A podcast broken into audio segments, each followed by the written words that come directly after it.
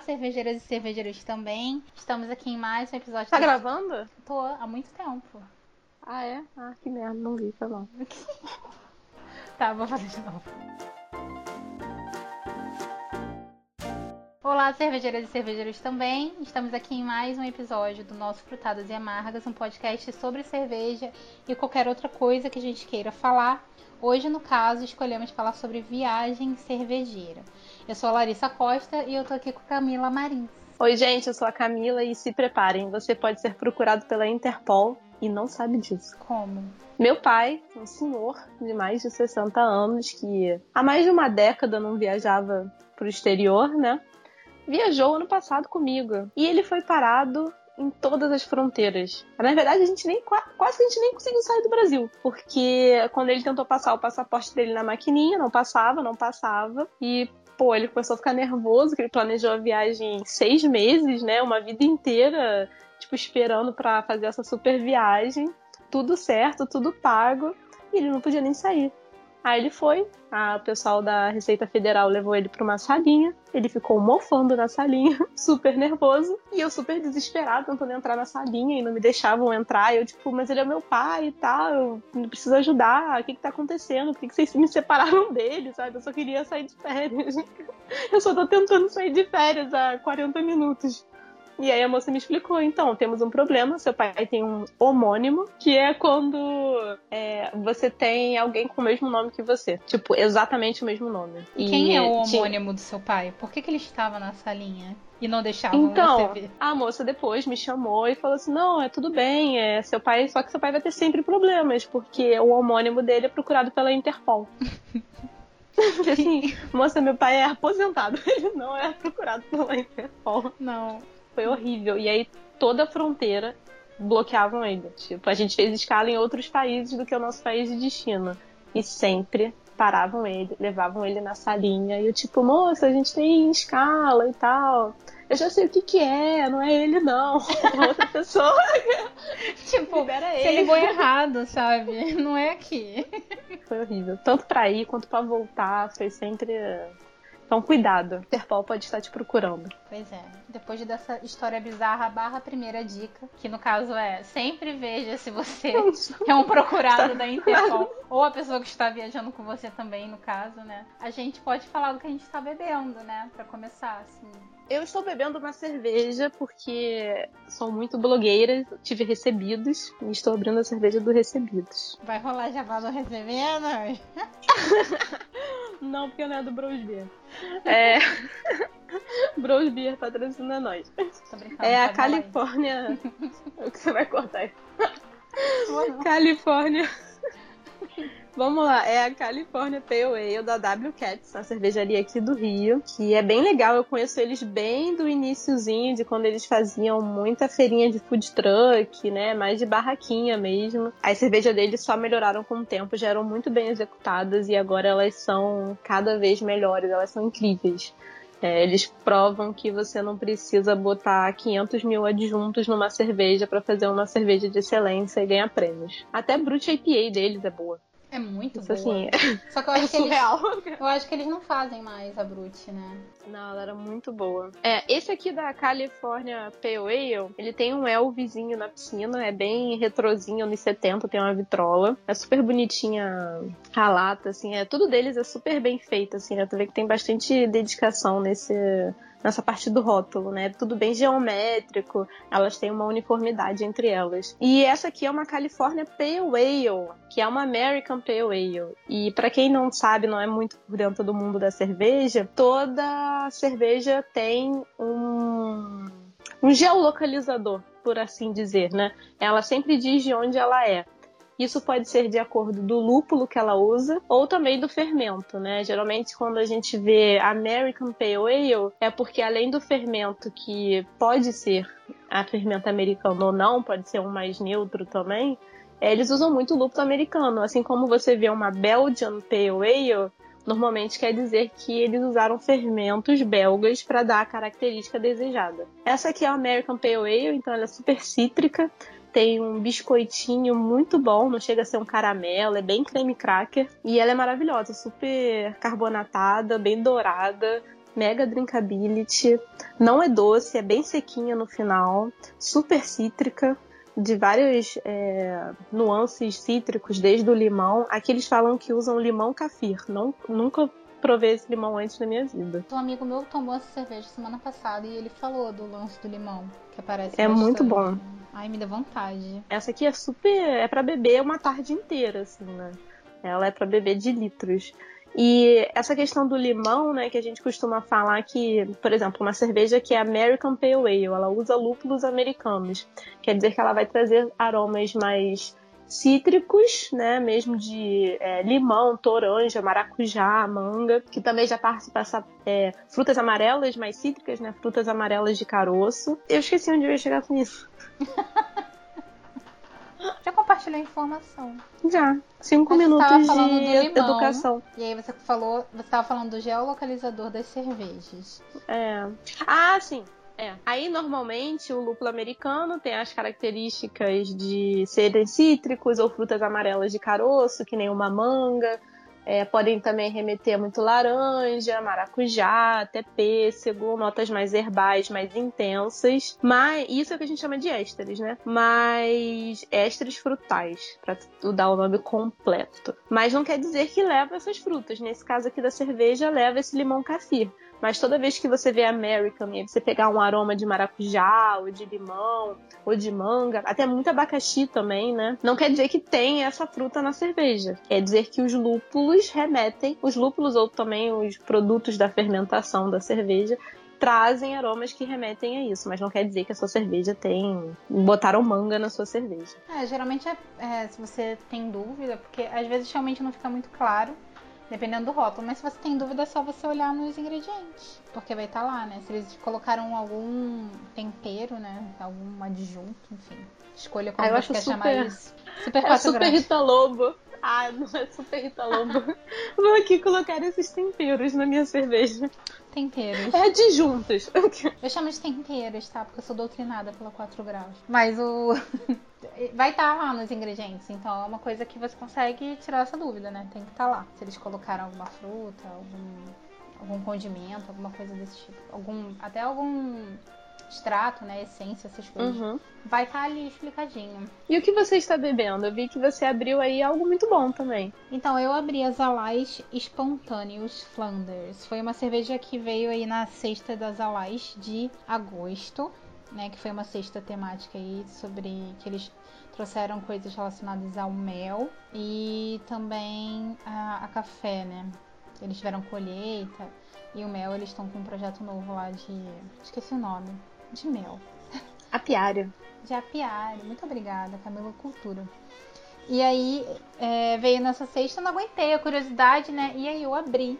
E eu tava até conversando com a Camila antes da gente começar a gravar que ela talvez esteja jovem, então fica aí o recado pra você que tem essa cerveja em casa. Ela não tá, ela tá boa, tá? Tudo que as Alas, as Alas faz é bom. Então a gente parte dessa premissa. Ela tá boa, é, mas ela tá jovem. Ela tá um pouquinho mais doce do que eu esperava.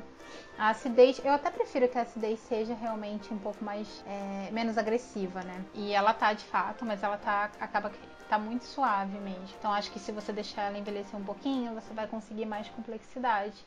Mas é, principalmente em, em comparação a exemplares que eu provei uma proposta parecida aqui nacionais, né? Eu achei que ela tá bem executada, assim, tá, tá equilibrada e acho que ela vai ganhar com a guarda, vai ficar mais interessante, né? Então se você tem essa cerveja aí, você segura ela um pouquinho, segura a sua curiosidade. É que eu acabei fazendo ali um prato que veio na sexta também, fiquei empolgada e peguei ela. Mas se você tem, guarda um pouquinho. E as Alais arrasa sempre, eu amo as Alais e qualquer dia eu tô lá, tá? Zalais nunca errou. Não. E nem vai ser agora. São perfeitos. Eu que errei. Desculpa, Alais. É, porque a Red Flanders ela é um estilo belga bem específico, super ácido, que remete até quase a aceto balsâmico, né? E algumas pessoas dizem. Remete mesmo, depende do, do rótulo, né? Uma Duchesse remete menos, mas uma Rodenbacher remete muito mais. E ela é uma cerveja que já passa por um processo de envelhecimento. Na verdade, ela é feita, é uma cerveja. é, ela é feita normalmente, ela passa por uma refermentação num folder de carvalhos, né? Que é aquele barril gigantesco de alguns hectolitros. E ela passa ali para uma acidificação. E depois, para ela não ficar muito intensa, eles misturam essa cerveja super ácida com uma cerveja mais nova, que vai dar uma é, equilibrada nessas sensações e também vai ter açúcar, que vai gerar uma nova refermentação na garrafa. Então, o fato que você tomou uma cerveja muito nova e essa refermentação ainda não aconteceu por completo, significa que esses sabores dos dois levas de cerveja, a cerveja antiga e a cerveja nova, não chegaram no potencial delas, né? É, daqui a um, dois anos, a cerveja vai estar, tá, não tem dúvidas, que vai estar tá nível Bélgica. Então, se você tem a cerveja, você guarda aí. Mas basicamente é isso que nós estamos bebendo. E agora a gente vai falar do nosso rolezinho da vez, que são as viagens cervejeiras, né? Eu sou uma pessoa que estou no mercado de cerveja já há cinco anos e eu nunca fui para a Europa para viajar para cerveja, sabe? Eu sinto, eu, eu me sinto tão mal por isso. Mas é que não, não sei o que acontece. Toda vez que eu quero viajar, eu acabo indo para os Estados Unidos. Nem sei quantas vezes já fui. Já fui para rolê cervejeiro nos Estados Unidos, né? E eu sou levemente viciada, mas eu prometi para mim mesma que nossa minha próxima grande viagem vai ser para Europa. Principalmente por, por influência de um Instagram, que é arroba malte na mala, sabe? que a gente pisou na Europa e depois ficou super chateado. Porque, cara, tem que voltar, não dá. É muito maravilhoso. Não dá. É, é muito maravilhoso. Cada país que você vai é, é diferente, mas eles são maravilhosos. Maravilhindos. Pois é. Eu, eu nunca pisei nos Estados Unidos, né? É o contrário.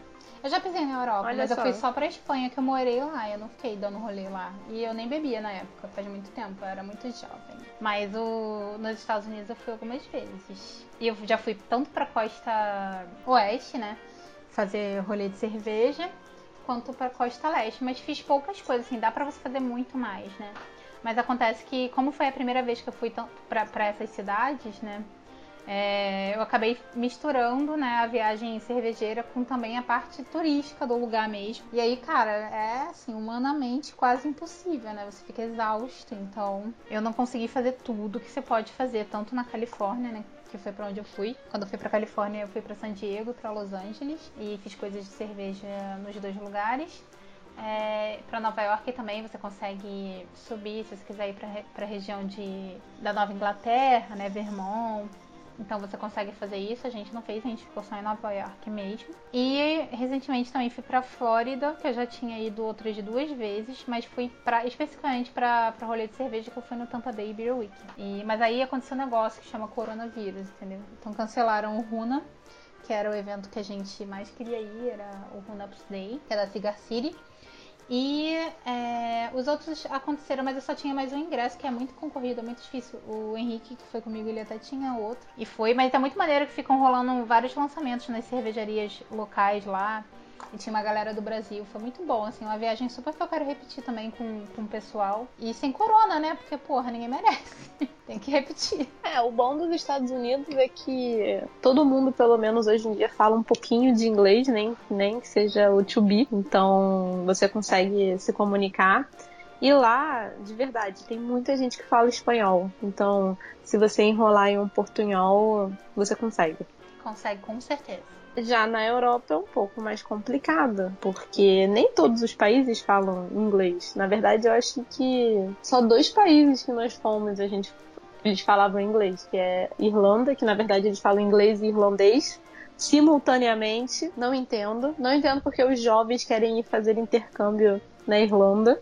Mas se eu fosse aprender inglês na Irlanda, eu ia ficar mais confusa, porque eles têm muito sotaque e eles misturam o irlandês com o inglês na mesma frase. Então é bem confuso. Bem, fica mais uma dica aí que não é muito de viagem, mas é de intercâmbio. Não faça intercâmbio, é. né? É, tem um custo-benefício bom, né? Pelo menos costumava ter. É, se você tá indo fazer intercâmbio como desculpa para você ir dar uma curtida, tudo bem. Agora, se você está fazendo intercâmbio para aprender inglês mesmo, não é a melhor opção. Então, se você vai fazer para dar uma curtida, vai lá. Tudo bem. Agora, para aprender, pelo visto. É. E se você vai para um país que não, você não fala a língua, tipo, a gente arranha no francês, arranha no alemão.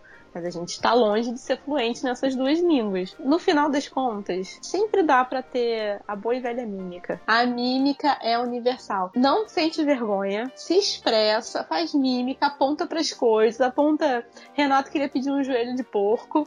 A gente não conseguia falar. A gente não conseguia falar o dialeto da cidade, a cidade de Bamberg. O menu era num dialeto, não era necessariamente em alemão, ou seja, não adiantou a gente jogar no Google Tradutor. Não funcionou. A gente ficou 40 minutos lá tentando pedir qualquer coisa. E aí Renato chamou a atendente, apontou para o joelho dele e fez oink oink. ela automaticamente, a moça entendeu que ele queria um joelho de porco. E ela trouxe um joelho de porco. Aí depois ela ainda questionou pro Renato. Ela apontou para o próprio ombro e disse: Oink, oink? Aí o Renato, nine, apontou pro joelho dele. Oink, oink. Cara, a gente comeu um joelho de porco delicioso.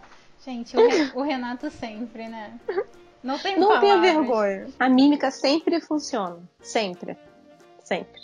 Dica número um, a mímica é a linguagem universal. Acho que nem a dica número um, porque eu já falei que várias coisas eram dica. Dica número 1.3. É, a mímica é a linguagem universal. Desculpa, gente. Gente não é muito organizado. E sobre bagagem extra ou peso extra? Quem nunca? Peso extra, gente, é uma furada. Compra outra mala, paga bagagem extra, mas não. Gente, compra uma balança de mala. O negócio vende ali na, na Uruguaiana, cara. Tipo, compra isso, pelo amor de Deus, se organiza nisso, que é um dinheiro jogado fora. Eu sempre fico nervosa quando isso acontece. Não, isso nunca aconteceu comigo. Mas é porque isso não vai acontecer nunca comigo. Eu sou muito mão fechada com esse tipo de gasto, sabe? Comprei uma balança assim nas primeiras, peso todas as malas, faço o Tetris, mas no final das contas dá certo. Ou eu largo alguma coisa por lá. Como aconteceu na última viagem, eu larguei. Só acho que o apartamento era de um amigo da, da amiga da mãe do Henrique. Então a gente vai voltar um dia lá. Aí tá lá. Pra Tem, resgatar. tem três cervejas lá. que a gente deixou.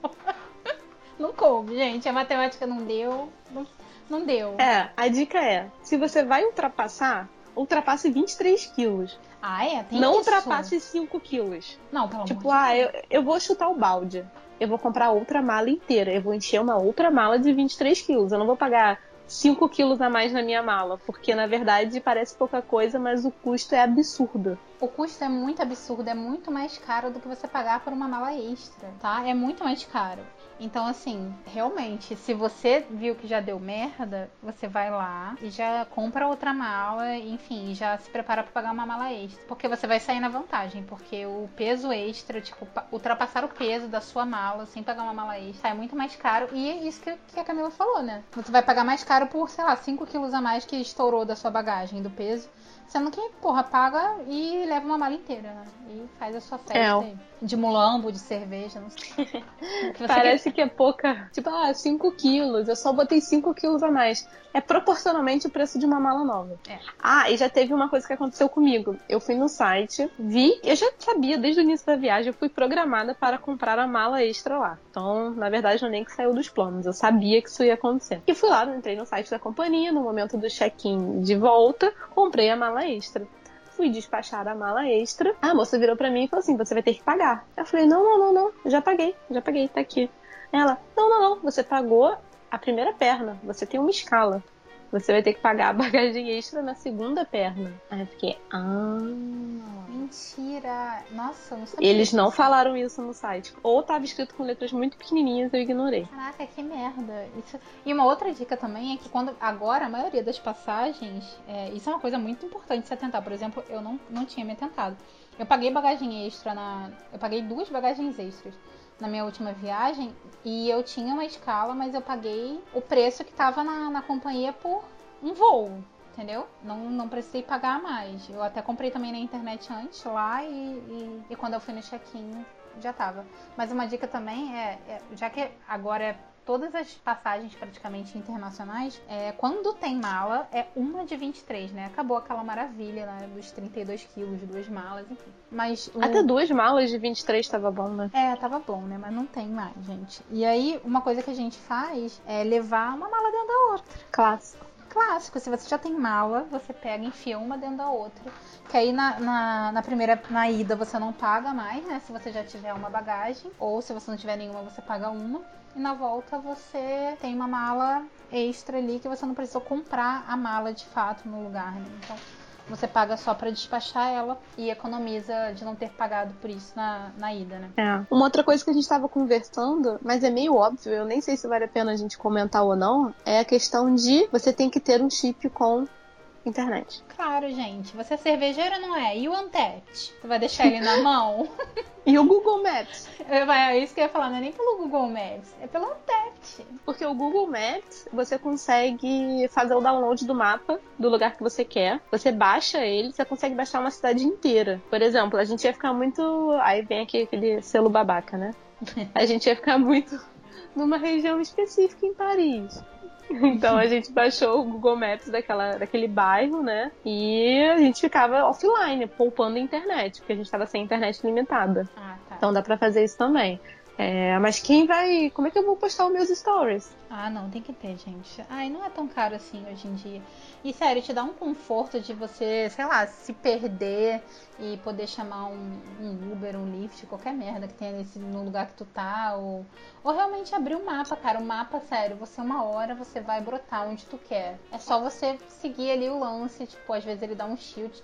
Mas é muito melhor do que você não ter nada na tua mão. tá perdido. Exatamente. Sabe? E o lance de baixar ele offline, eu nunca fiz isso, mas você consegue ver, tipo, o seu pontinho se mexendo, a direção. Consegue. Você... Mesmo offline? Mesmo offline. E você consegue ver para onde você quer ir, se for dentro do mesmo mapa, né? Nossa, genial. Maravilhoso. A gente fez bastante disso. É. E é bom também, por exemplo, Nova York tem um, um sistema de metrô gigantesco, com um milhão de linhas.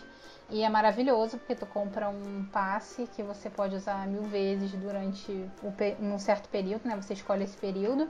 E ele tem mapa do metrô ali. Então, cara, eu usei muito isso. E funcionou muito, né? Obviamente, aqui, aqui fica outra dica: estude o mapa, por favor, de onde você está indo. É. Não custa nada. Veja outras gente. opções. Estude mapa. Eu sempre estudo o mapa dos lugares que eu tô indo, até porque eu uso muito o Google, o My Maps, né, da Google para marcar lugares que eu quero ir. Então eu crio etiquetinhas, né? Coisa bem de, sei lá, pessoa meio louca. Eu crio etiquetinhas tipo de cervejinha, de docinho, bem específico. Restaurantezinho, o hotel, aí, tipo, crio de pontos turísticos e outras atrações. E eu vou marcando. Cara, sério, meu mapa de Nova York você não consegue nem ver Manhattan, de tanto ponto que tem, de tudo quanto é pouco que pode imaginar. E, enfim, eu sempre faço isso. E conforme você vai fazendo isso, pesquisando sobre o lugar, pesquisando restaurantes, bares, cervejarias que você quer ir, e marcando isso no mapa, você automaticamente vai estudando o mapa, né? Porque você sempre olha, ah, eu tô hospedada aqui, é, é longe, então você vai é, estudando, faça esse lance de marcar no mapa. Até porque isso te ajuda a não deixar nada passar assim que você queira muito, né? E te ajuda a criar planos B, caso babe aí o que tu pensou para aquele dia. Tu já tem vários pontinhos e pode rearrumar aí o seu dia. Mas eu acho esse lance do My Maps muito bom. Vale até a pena. A gente pode até deixar, quando sair esse episódio, um story lá. Eu posso botar até a foto do, dos meus mapas. São bem bonitinhos. É, isso é muito bom coloridinhos. E é muito bom também para você ter outros planos, né? Por exemplo, que nem a gente falou, né? Da, a gente programou uma viagem inteira, pegou um Airbnb perto de uma estação do metrô. Quando a gente chegou lá, deu de cara que o metrô ia ficar fechado dois meses. Então, todas as rotas que. todos os passeios que eu queria fazer, que eram a partir daquela estação de metrô, tiveram que ser adaptados. E aí o Google Maps te ajuda a improvisar na hora, né? Na aí você hora. não perde aquele dia. Exatamente. E uma coisa importante também é. Eu nem sei como evitar isso, mas, por exemplo, carro é uma coisa que quando você vai beber é meio complicado, né? De você ter. E nos Estados Unidos, esse lance de você ficar botando dinheiro naqueles parquímetros que falam, sabe? Cara, aquilo é muito estressante, tem que botar uns minutos, aí eu fico não querendo botar muito. E aí, tipo, se você botar pouco, tem que voltar correndo, porque, cara, do nada parece que sai do bueiro um policial para te multar. Assim que o negócio. brotam. É, assim que o negócio pisca vermelho. Então, cara, era uma angústia. Eu falei, caralho, eu não quero carro nessa viagem. Aí a gente não pegou carro. E aí, antes de ir, eu meio que tracei do lugar que a gente ficaria algumas rotas no naquele simulador de Uber para ver quanto dava mais ou menos e planejei assim. Só que eu não me atentei que um desses dias era sábado. E eu fazia isso, sei lá, geralmente em dia de semana. E aí, no dia que eu fui, que era um sábado, eu tava lá, tipo, a gente tava, tipo, prontinho pra ir. Pronto pra descer pra portaria. Aí eu fui chamar o, Uber. E aí, cara, tava, tipo, muito mais caro. Tava, tipo, cinco vezes o valor que eu tinha visto. Só pra ir. E a gente ficou meio assim, caralho, o que, que a gente faz? É muito importante você pensar em, ah, deu ruim no meu transporte, o que, é que eu vou fazer, sabe? Porque, por exemplo, uma forma que a gente poderia ter é, resolvido isso seria realmente alugar um carro ou sei lá, ir de trem que tinha lá. Enfim, era um rolê que, para você pensar na hora, a gente desistiu desse, desse dia de passeio, assim. A gente foi fazer uma coisa totalmente aleatória, né? Porque, enfim, não dava. Era um, uma diferença absurda de preço. Então, tenha um plano B de transporte na sua cabeça quando você precisa fazer algo longe, principalmente de onde você tá. É, e já emenda naquele gancho de eu sei que a gente está de férias, mas o mundo está vivendo a vida normal, né? Seja lá fora, seja aqui no Brasil mesmo. Então se atente que domingo as coisas vão fechar mais uhum. cedo, né? É que a gente tá mal acostumado. Acho que aqui no Rio, São Paulo, domingo virou mais um dia normal, né? Tá tudo aberto, você consegue fazer tudo. Mas em muitos outros lugares você não consegue. Não vai ter um mercado aberto, não vai ter uma farmácia aberta. É, o ponto turístico não vai estar aberto. Então, tipo, ah, é sábado. Ah, eu separei para em tal ponto turístico. Vai estar mais lotado. Então, assim, eu sei que lotado, é. na elaboração do cronograma, às vezes a gente não presta atenção nisso. É então isso. a gente só olha se vai estar aberto. Mas vê o dia da semana, né? Eu Isso. passei uma experiência com meu pai que era um, eu tinha marcado de ir numa cervejaria, era um sábado, eu marquei de chegar meio-dia na cervejaria eu acabei me atrasando. E era jogo do Bayern de Munique. Eu esperei duas horas para sentar, mas eu não fui embora. Mas assim, eu podia ter me planejado e ter feito o passeio de manhã na parte da tarde. Porque, poxa, é sábado. Será que a, sábado a cervejaria não vai bombar? É uma coisa meio óbvia, né? A gente sabe que vai bombar. Né? E ainda deu azar que era um jogo de futebol super concorrido. Então, assim, preste atenção no dia da semana e o passeio. Parece algo óbvio, mas quem nunca errou que atira a primeira pedra. É. Cara, é óbvio, mas ao mesmo tempo é muito complicado, porque, por exemplo, o seu caso era um jogo de futebol muito específico. É uma coisa muito específica. Os lugares têm muitas particularidades. Então, cara, a melhor coisa que você pode fazer é realmente, eu acho sempre que é procurar um canal no YouTube de alguém que mora nessa cidade e produz conteúdo turístico sobre essa cidade. Eu, como geralmente vou para os Estados Unidos, tem muito. É, pessoas que moram nas cidades e e fazem, tem canais sobre turismo na própria cidade, vendem até roteiros personalizados, o que eu não acho necessário, tá? Se você tem o mínimo de tempo, consegue, você consegue planejar sua viagem, mas é muito importante você consumir, tipo, bastante conteúdo sobre o lugar que você vai, principalmente pessoas locais. Porque, porra, esse jogo, cara, é um negócio quase impossível. Eu não me ligo nem um pouco em futebol. Nunca, nem um pouco. Eu nunca ia saber disso. Nunca. Por exemplo, na Espanha, a galera fecha no horário do almoço. Tipo, em vez de almoçar, pelo menos na cidade onde eu morava, né, que era Castelo de Fel, é, em vez de almoçar e um cobrir, que nem aqui, né, hard work pra caralho, Lá não, cara, almoça assim, vamos almoçar, galera. Aí fecha uma hora o estabelecimento inteiro. Então, tipo, se tu vai pra rua fazer alguma coisa na hora do almoço, você, você não vai fazer, dependendo do que for, porque que pode louca, estar né? fechado, é, pra hora do almoço. Cara, e se eu não me engano, eu bem vi isso acontecer aqui no Brasil em algum lugar. Eu não tô lembrando onde foi. Já aconteceu comigo no sul. De fecharem pro almoço, é. todo mundo junto, vai embora, é. assim, fechou. E aí você tem que ter um outro plano. Assim como você tem que ter um plano no look do dia. Você faz look do dia pra viagem? Claro. Olha pra minha cara. Sempre? Tu acha que eu não faço? Eu, eu tive uma experiência muito ruim. Eu tinha uma viagem de 10 dias. Eu fiz 10 looks lindos, maravilhosos e eu não consegui usar porque entrou uma frente fria e eu estava de shortinho e estava fazendo 13 graus. Ou melhor, você usou em alguns momentos, porque tem alguns lugares as famigeradas fotos de você de short. E o povo de casaco. Eu, eu de short, a galera usando aquele casaco de, gom, de gominho, né? Aí eu mandei é. no grupo da família, felizona. E os comentários eram: Camila, você tá bem? Por que, que você tá de short? Tipo, a galera tá de bota e casaco. Só que eu fui, tirei minhas fotos, fiz o meu vídeo, fiz um vídeo. Maravilhosa lá, eu estava congelando. A boca roxa. Então, assim, e aí, depois dessa viagem, porque eu não consegui pegar nenhuma promoção, então eu não consegui pegar desconto, né, para comprar roupa de inverno lá. Eu tive que usar muitas roupas do Renato, porque eu ia morrer congelada, então assim, não ficou muito legal. Eu meio que desisti, sabe? Eu não faço mais look do dia pra viagem. Não. Ah, cara, porque assim, o que aconteceu com você, eu acho que deve ter sido algo mais atípico. Existe um, um intervalo em que a temperatura vai variar. Você leva algo que fica ali no meio, sabe? Tipo, ah, uma calça jeans com uma blusinha mais regatinha e um tênis. Tipo, aí é só você meter um casaco na tua bolsa e, tipo, você tá de boa pra, pra várias situações, sabe? Óbvio é que você não tá isso, né? se nevar, mas enfim, não vai acontecer É, isso você, se você sair de viaja regata. no verão. Eu? Então é fácil. É, mais no verão, né? É mais fácil fazer look do dia. Os últimos tudo só- no inverno. Inclusive, estou cansada de casaco. Eu só sei viajar no inverno, então meu look do dia é. Hoje eu vou usar esse lenço. Hoje eu vou usar esse outro lenço.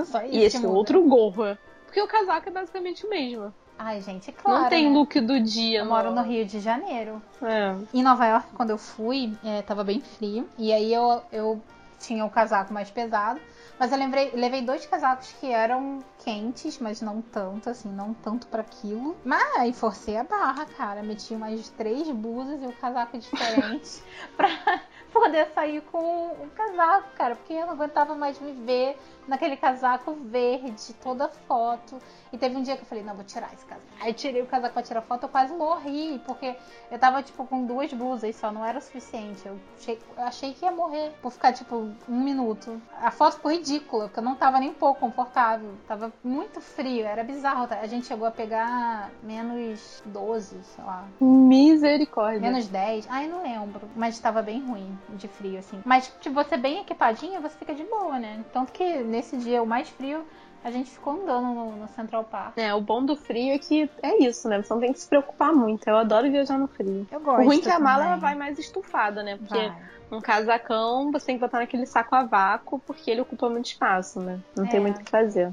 Mas eu gosto também, porque, tipo, aqui- a gente mora no Rio, né? E, cara, aqui a gente não tem inverno. Não dá nem pra falar que a gente tem mais ou menos, porque nem mais ou menos é. Não, não A gente tem. não tem. Então, Tem cara, uma você semana em junho é, que é frio Só, e duas acabou. semanas em agosto que chove. tá uma merda.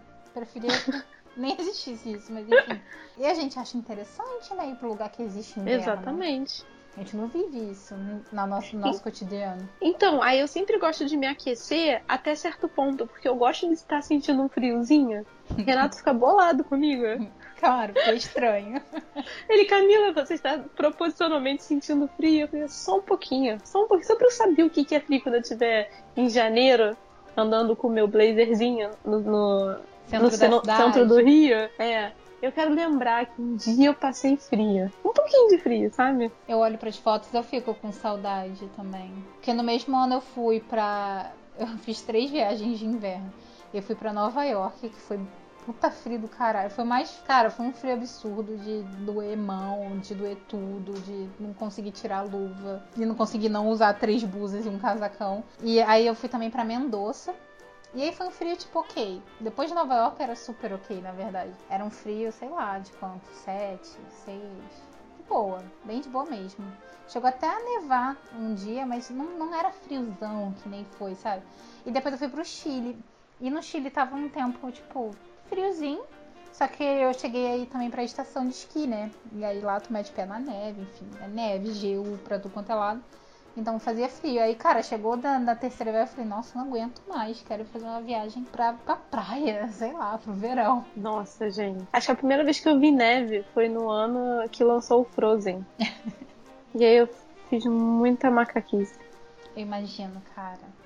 Renato passou muita vergonha, mas não tá nem aí. Vamos pra outra dica. planos de pontos. Você usa planos de pontos? Não uso, sabe por quê? Porque eu tenho preguiça. É horrível isso. Usem. É, usem. E se você tiver menos preguiça, tem alguns lugares que tem os pontos fáceis, tipo o Booking e o Decolar. Que ele faz ponto por números de reservas que você faz. Por exemplo, você reservou cinco, via... cinco hotéis, né? Cinco estadias com o Booking. E aí ele te sobe de nível e te dá 20% de desconto. Ai, maravilhoso. 20% é muito. É, o decolar tem o passaporte decolar. Que ele também, de acordo com o número de pontos que você tem né, no seu passaporte, que é o número de reservas, aí é qualquer reserva que você faça no decolar, hotel, ônibus, avião, pacote, vai gerando pontos e ele vai te dando desconto. A primeira vez que a gente foi para a Alemanha, a gente conseguiu a última viagem, né, a última estadia através do Booking e a gente conseguiu um hotel num um hotel cinco estrelas em Berlim, no centro de Berlim, com preço tipo de um Airbnb. Nossa. Que não era no centro do Berlim. Maravilhoso. E era uma coisa tipo um fazano, sabe? E eu entrava lá com o Renato todo dia e eu falava assim, eu sou quase uma fraude. Sabe aquela síndrome do impostor batendo? Tipo, cara, eu não deveria estar aqui com essas pessoas, porque assim, eu não tenho. Só que eu peguei uma super promoção no Booking, porque ele me deu um super desconto, porque eu cheguei no nível sei lá o quê. Ah, sabe? você devia ter tirado um monte de foto no, eu ti no Instagram. Eu tirei um monte de foto naquelas escadarias, assim, todas as cesas de Natal. Olha só, gente, era chique.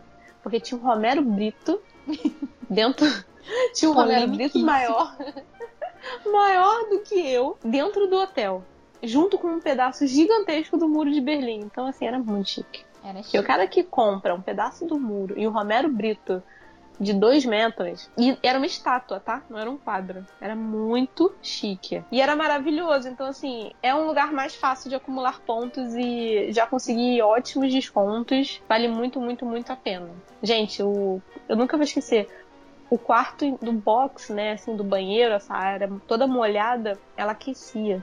As paredes Nossa. aqueciam do banheiro. Então, assim, tava fazendo menos 7 do lado de fora. Ai, e o seu banheiro era todo aquecido, seu pezinho ficava aquecido. E, sério, era o mesmo preço de um Airbnb de um quarto. Essa dica é maravilhosa. Passagem é a base da promoção. Basicamente, viajo para onde aparece a promoção mais atrativa para mim. É assim que eu escolho meus destinos. É a promoção, a melhor promoção que aparecer ali para mim. Eu uso o passagens imperdíveis e melhores destinos, tá? Aí eu deixo aqui é, as notificações ligadinhas no meu celular e aí, por exemplo, nesse momento estamos na pandemia, a gente nem pode entrar nos Estados Unidos, nem sei se nos outros lugares pode, mas fica pipocando essa merda aqui todo dia, dá vontade de fazer uma loucura e comprar uma.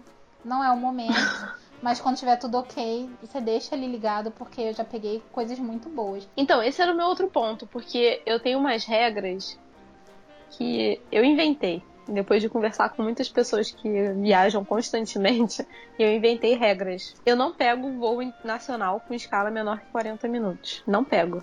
Porque atrasa, atrasa para sair, é. entendeu? Tipo assim, eu sei que o voo nacional vai atrasar 20 minutos. Então, se eu pego uma escala de 20 minutos, o meu voo atrasou 20 minutos, eu tô ferrada. Não, mas se, se você comprar, se você comprar a passagem e ela já tem essa, ela já tem a escala dentro dela, eles têm que resolver o seu problema. O, o ah, é, eu não quero lidar com o problema. É. O Assim, na verdade, escalas menores que 40 minutos em nenhuma circunstância é seguro. Então, tipo, pode é tipo, ah, eu comprei uma passagem, peguei uma super promoção saindo de São Paulo. Aí, cara, esse seu voo saindo, a gente tá no Rio, né? Esse seu voo saindo do Rio para São Paulo, que você vai comprar independente dessa passagem que você pegou, ele tem que ser com muita antecedência. Porque se der uma merda nesse voo, você só vai perder o outro mesmo. Não vai ter, tipo, o que fazer, sabe? Aí eu realmente fico sempre com o clássico cu na mão e pego com bastante tempo. E voos internacionais, eu tenho uma regra que é eu não pego escala com menos de duas horas. Em hipótese alguma. Ou eu vou pegar uma escala que tem duas horas e meia, três horas. Ou eu vou pegar uma escala que tem tipo 12 horas. Ou então, que nem eu já fiz com o Renato, uma escala de 48 horas. Que foi maravilhoso, porque eu fiquei 48 horas num país que eu nunca ia visitar. Qual foi o país? E eu visitei Pô, foi na Suíça. Como que, como que Camila iria na Suíça? Ah, isso vale super a pena mesmo. Então, tipo assim, ah, eu tenho essa escala aqui de 3 horas, eu tenho essa escala de 12 horas, eu tenho uma escala de 48 horas. Cara, a gente ficou num hotelzinho cápsula uhum. e ficou dando rolê em Zurique, assim, um negócio que, de verdade, não tá na nossa lista, nunca esteve. Não, dar um tá, rolezinho tá em Zurique. É. E eu achei o máximo, então assim, eu pego essa escala, né, de ou 2 horas, 3 horas, por quê? Por dois motivos. Vamos pegar o exemplo do Galeão. O Galeão não tem um metrozinho. Você tem que ir andando. Uhum. Não tem um ônibusinho. Então, assim, dependendo do que for, for muito longe, às vezes é 40 minutos. É. Meia hora andando. Também tem a questão de. Normalmente, os voos que saem do Brasil, eles param num hub, que é um super aeroporto que recebe vários voos e despacha vários voos. Então, assim, a sua mala percorre quilômetros e quilômetros e quilômetros. Ela sai de um avião e ela percorre assim 50 quilômetros, 20 quilômetros dentro do aeroporto. E se você. E aí ela tem que ser é, guardada dentro do avião novo. E eu vi vários documentários no Discovery que são maravilhosos sobre aeroporto que eles explicam, tipo, por exemplo, é, no Heathrow, em Londres, se você pegar uma, uma, escala de 40 minutos, mesmo que você consiga embarcar, a chance da sua mala não conseguir percorrer todos os quilômetros necessários significa que você vai chegar a tempo, você vai chegar no seu destino e você vai estar sem mala, porque a sua mala não conseguiu é, percorrer o tempo da sua escala. Uhum. Então eu tenho essa regra. Não pego nem, nada com duas horas. Menos de duas horas. É, o ideal é que sejam de duas horas, no mínimo, assim. Eu, quando. É, eu, é que eu tenho uma passagem que ela para no Panamá. E o Panamá é tipo esse. É um hub de voos dos Estados Unidos, da empresa Copper Airlines, né? E aí, cara, esses voos eu pego tranquilo. Geralmente a escala é 40 minutos sempre dá tudo certo. É bizarro. Nunca tive nenhum problema.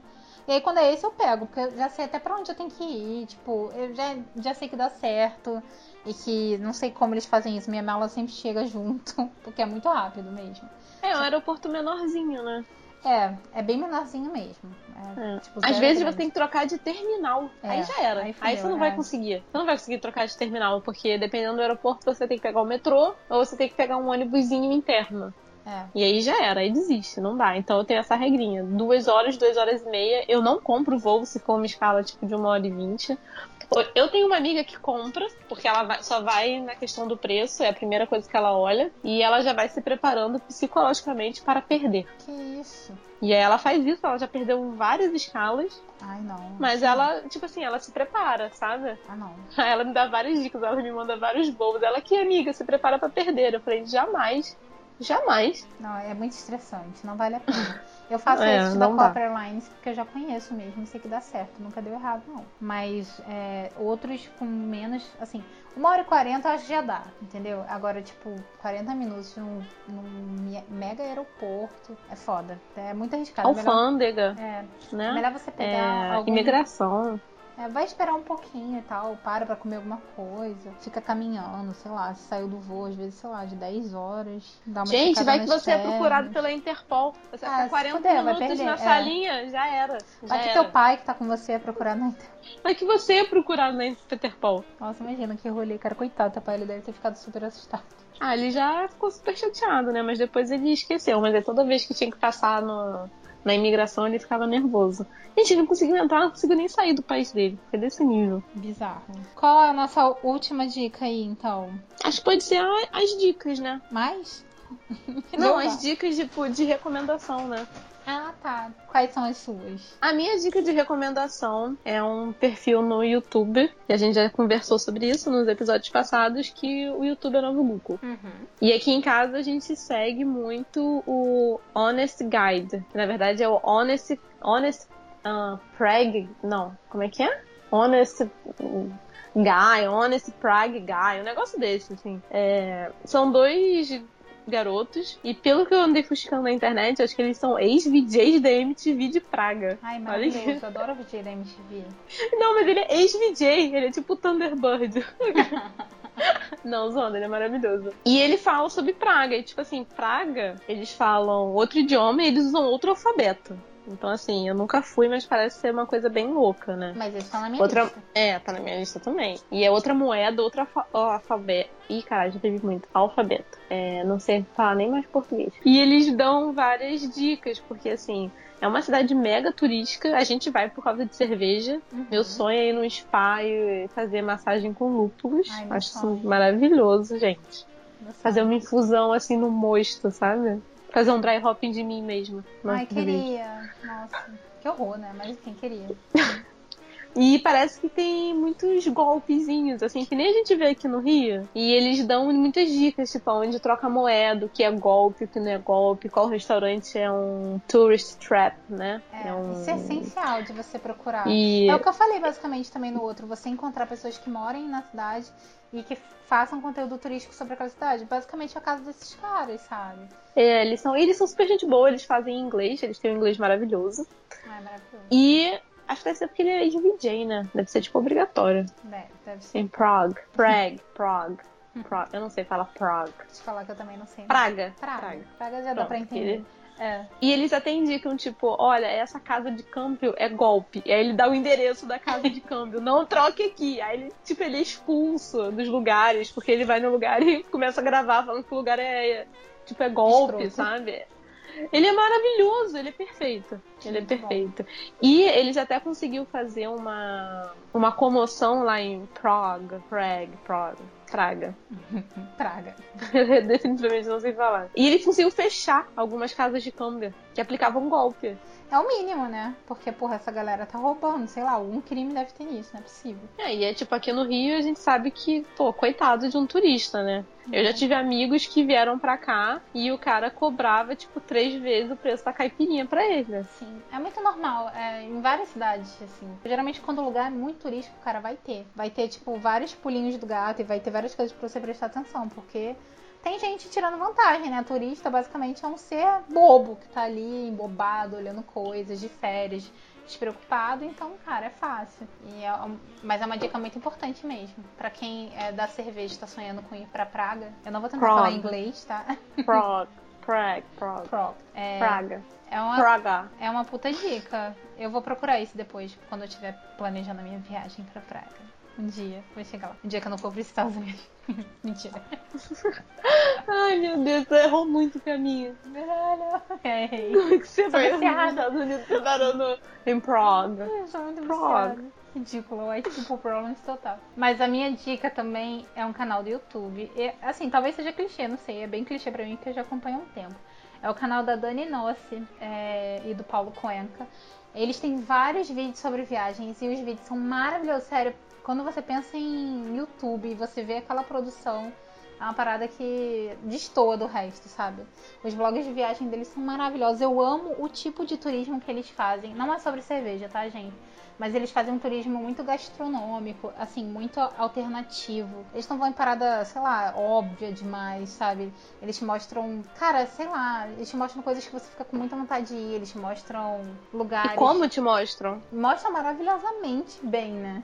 Porque não é só mostrar. Eu poderia estar lá no lugar dela, mostrando a minha refeição, e não ia ficar igual. Não, gente, é muito bom. Tipo, a produção é muito boa. O Paulo, ele fez cinema, então, tipo, é, é muito maravilhoso como ele monta. E eu amo as trilhas sonoras. Eu gosto muito de música, sou muito ligada pra música. Quero botar música pra tudo. Pra mim, música carrega muita memória e significado. Então, sempre quando eu viajo, eu trago músicas de, de souvenir, sabe? Música que eu vi na rádio, eu vi em algum bar, eu vou pegando com o Shazam, aplicativo do celular. E fica aquilo, sério, eu boto sempre na minha playlist, porque tem várias músicas que eu peguei em viagem que trazem essa lembrança gostosa, né? E eles usam muito música nos vídeos deles, assim, como trilhas daqueles momentos, e são perfeitos. Me fazem sempre querer buscar as melhores trilhas para os meus momentos nas viagens. Eu acho que é um puta canal, assim, se você gosta de viagem, se você gosta de cinema, de audiovisual, você vai pirar, assim. Se você não conhece o canal da Dani Nos, ela tem conteúdo também sobre cul- culinária, mas eu tô aqui indicando a parte de viagem mesmo, tá? Os vlogs de viagem. Tem no mundo todo. Vale muito a pena ir lá e, enfim, assistir tudo. E especialmente os da Islândia. Assistam. Ah, isso que me deixa triste. Porque, assim, é um turismo mais de luxo, né? Não é o ápice do turismo de luxo, É, não é o mas ápice é difícil acesso a algumas coisas. Ah, né? é, muitas coisas são difíceis acesso, eles têm dinheiro. Ah, Basicamente. dirigir um Jaguar. A gente já começa por É, aí. eles têm uma graninha. Então, assim. Mas, assim, tem coisas que você consegue fazer. Eu já segui algumas dicas de restaurantes, assim. Não vou conseguir ficar no mesmo hotel que ela. Ou alugar o mesmo Airbnb, de repente. Mas você consegue fazer algumas coisas e conhecer alguns lugares, sabe? A minha viagem a Nova York me baseei muito em coisas que ela fez em lugares que ela visitou. Lugares até de graça, parques, sabe? E que você vê as imagens dele e fala, tipo, ele te mostra detalhes que você quer ir e ver aqueles detalhes e, e sentir aquela brisinha ali, botar uma música, enfim. É muito. Ah, eu acho maravilhoso, gente. Vai lá assistir isso que é, que é show. Adoro o Paulo, queria que o Paulo gravasse e fizesse os meus vlogs. Ah, eu queria também. Eu queria que o Paulo fosse meu consultor da vida. Acho que a gente pode falar o que o Instagram não mostra em algum outro episódio. Pode ter ser esse o nome. O que o Instagram não mostra. O que eu né? não mostra. Sim. Pô, mas isso é tão legal de você passar com imagem, né? Porque você vê, tipo, às vezes. Cara, tenho umas fotos que, tipo, mostra a foto que eu postei. Aí eu falo, então, a foto era essa aqui, ó. Não é nem que eu mexi nela, eu só cortei a galera. Tipo, que tava do outro lado. Eu consegui um, um espacinho assim, sem gente. tirei e cortei aquele quadrado. Eu tenho uma foto na praia que a senhora parece que eu tô sozinha, assim, tipo, deitada naquele mar azul. Caraca, a praia tava cheia, gente espirrando água em mim, pegando jacaré, fazendo caralho. E eu lá sozinha na foto, assim. Eu mostrei pro meu primo e falei, cara, mentira, não é possível. Eu falei, é, um corte só, né? Então, aí esse é o programa Marido de Blogueira. aí a gente chamar o Henrique e o Renato. Gente, tadinho do Henrique. Que é a produção Marido de Blogueira. Que é, é, o Paulo. É o Paulo. Mas é o ele, ápice. O Paulo ele é, é excelência, é né? É. É. Ele é a realeza do marido de blogueira. Porque ele é tão marido de blogueira que ele virou o blogueiro. É isso que eu ia falar. Ele se tornou um blogueiro. Bem blogueiro. Bem chique. Com várias coisas de grife. Fico só olhando. Você sente o cheiro daqui. Da riqueza dele. Mas então, mais um episódio sem cartinhas. Porque, enfim, a gente tá gravando isso no dia 8 do 9 e a gente vai lançar o primeiro episódio no dia 10 do 9. Eu tô muito confusa achando que é agosto ainda. Então, assim, não tem cartinha pra gente, não tem ninguém dando pitaco, nada disso. Mas o pessoal que ouviu em primeira mão gostou. Eu não recebi bad reviews. Cara, se você não gostou, manda um review pra gente ler. É, pô, manda seu pitaco lá. Frutadas e amargas, arroba gmail.com. Não tem ponto .br, Manda tá? DM, comenta. Sabe o que você faz? Você comenta Aí você manda por inbox pro seu amigo e aí fala que tá muito ruim, que você não gostou. E aí você salva também. E aí você tá gerando engajamento pra gente. Mas você tem que fazer isso, você tem que mandar pros seus amigos, falar que você não gostou, começar a salvar e compartilhar nos seus stories, sabe? É, gente, porra, passa essa fofoca pra frente. Uhum, olha que merda que elas duas estão fazendo. E aí você bota outros amigos seus pra ouvir essa merda. É, e aí pede pros seus outros amigos também compartilharem e salvarem e passarem a fofoca pra frente. O arroba, gente, é arroba frutada de tá bom? Ajuda a gente assim. Eu acho que é isso, né? Dessa vez não sei como eu vou terminar. Porque a gente vai ficar. Talvez eu vou terminar, tipo, falando, então salva, não sei o quê. Mas aí eu só falei o arroba no final, né? A gente é burra. Não, é bota. É isso é o final, a gente é burra. Olha essas meninas burras, não sabem nem terminar um podcast.